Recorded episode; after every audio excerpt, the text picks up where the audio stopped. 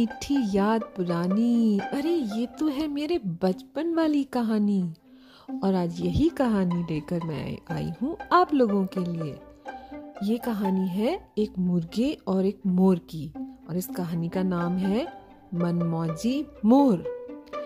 तो बहुत पहले की बात है। एक मुर्गे और एक मोर ने साझे में एक खेत खरीदा। साझे में मतलब पार्टनरशिप में। उन्होंने इस बात का वादा किया कि दोनों इस खेत पर मिलकर मेहनत करेंगे और जो कुछ पैदावार होगी, उसे बांट लेंगे। मुर्गा सुबह सवेरे उठा और उठते ही मोर से बोला, जल्दी करो भाई, जल्दी करो। आज हमें अपने खेत में हल जोतना है। मोर ने कुछ देर सोचा और बोला आज नाचने को करता मन, बाजे घुंघरू छम छम चलो खेत जोतो तुम चल के और अभी आए हम। मुर्गा कुछ उलझन में पड़ गया, लेकिन वो मोर को नाचता कूदता छोड़कर जल्दी से चला गया। उसने सुबह से रात तक कड़ी मेहनत की और धरती का चप्पा चप्पा जोत डाला मतलब एक हल लेकर प्लाव किया उसको। और पूरा का पूरा खेत उसने कंप्लीट कर दिया। अगले दिन मुर्गे ने मोर से कहा, हमें आज सुबह ही चल देना चाहिए। आज सारा दिन बीज बोना है।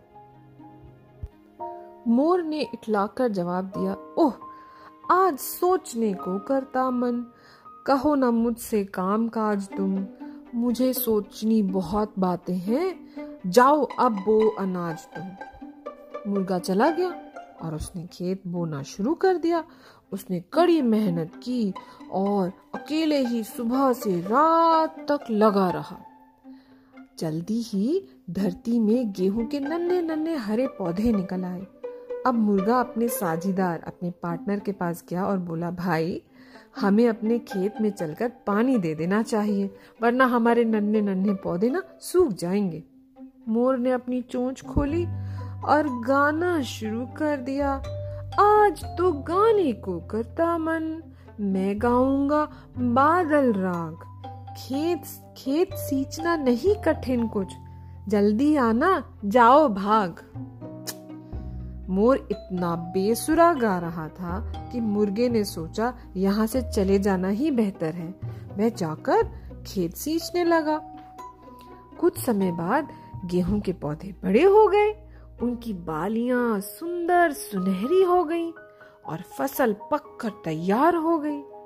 मुर्गा फिर मोर के पास आया और बोला, अब देखो भाई, फ़सल काटने का समय हो गया है। चलो चलकर अपना गेहूँ काट लेना, मदद तो चाहिए। इस पर मोर ने चट से जवाब दिया, ओह, आज खेलने को करता मन। मौज करूँगा सारा दिन। जाकर कर लो तुम्ही अकेले। खेत काटना नहीं कठिन। मुर्गा अपने दोस्त के बिहेवियर से बहुत दुखी था, बहुत निराश था, बहुत डिसअपॉइंटेड था। लेकिन क्या कर सकता था? सारा दिन जाकर उसने गेहूँ काटा और रात होने तक अनाज के गट्ठर बाँध कर रख दिए। गट्ठर ना बड़े बड़े पाइल्स बना के। अगले दिन उसने कहा, देखो भाई, आसमान में बादल छाए हुए हैं। हमें जल्दी से अपने अनाज को गाह लेना चाहिए मतलब उसको उसमें से हस्क निकाल देना चाहिए।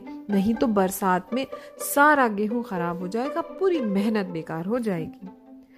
मोर ने अपनी लंबी खूबसूरत पूंछ की तरफ़ देखा और बोला आज संवरने को करता मन। अपने पंख सजाऊं? गाहना बहुत सरल है, मैं क्यों संग तुम्हारे जाऊँ? हार कर मुर्गा चला गया। रात दिन मेहनत करके गेहूँ की बालियों को गा के उनको फटक के अनाज के दाने अलग किए। आखिर वो फिर मोर के पास आया और बोला, अब तो सिर्फ़ अनाज को फटकना भर रह गया है भाई। इससे पहले कि आंधी हमारा अनाज उड़ा कर ले जाए, हमें ये काम खत्म कर डालना चाहिए। मोर ने चश्मा चढ़ाया, किताब उठाई और बोला आज तो पढ़ने को करता मन। हर पुस्तक, हर पृष्ठ पढ़ूं। कहाँ कठिन है अन्न फटकना साथ तुम्हारा मैं क्यों दूँ? मुर्गे ने फिर दिन भर कड़ी धूप में मेहनत करके भूसे से गेहूँ के दानों को अलग कर दिया। आखिरकार उसके पास दो ढेर लग गए। एक बड़ा ढेर था भूसे का, जो हस्क थी, और एक छोटा ढेर था अनाज का, जो गेहूँ था। अब जो हस्क होती है वो तो किसी काम की होती नहीं है, लेकिन वो ज़्यादा होती है।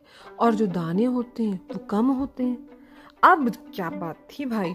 मोर जनाब नाचते कूदते आ गए और बोले, आज काम को करता है मन। क्या मैं काम चोर हूँ जी? बहुत कठिन है हिस्से करना। फिर भी करूँ अकेले ही। देखा तुमने, कितना चालाक था वो। मुर्गे ने सोचा कि अब तो मौका आ गया है इस आलसी मोर को ना चालाकी करने का मौका नहीं दूँगा। इसको अच्छा सबक सिखाऊँगा। उसे पता था कि मोर को ना भूसे और अनाज में फ़र्क तो पता नहीं है। उसने चालाकी से कहा, मैंने सारा काम किया है, बड़ा ढेर मैं लूँगा। उसने सोचा कि इस बात से मोर बुद्धू बन जाएगा और मोर बुद्धू बन भी गया। इस पर मूर्ख मोर ने तुरंत जवाब दिया, वाह, मैं बड़ा हूँ, मैं बड़ा ढेर लूँगा। ये कहकर उसने मुर्गे को धक्का दे दिया और भूसे के ढेर पे कूद के चढ़कर बैठ गया। मुर्गे को अपना अनाज बेचकर इतना पैसा मिला, इतना पैसा मिला कि वो तो बहुत धनवान हो गया, उसके तो मज़े आ गए। लेकिन भूसे को कौन खरीदता? मोर ने जब मार्केट में जाकर अपना भूसा बेचने की कोशिश की तो सबने उसका बहुत मज़ाक उड़ाया। आखिरकार अब तो बेटा मुर्गे की बारी आई और उसने ज़ोर से कुकड़ू करके मोर से कहा, ओहो, आज तुम्हारा रोने को मन, मैं तो हंसूँगा, हा हा हा। तू है लालची और आलसी, तभी मिला है भूसा। देखा जिसने मेहनत की थी, मेहनत का फल भी तो उसे ही मिलना चाहिए था।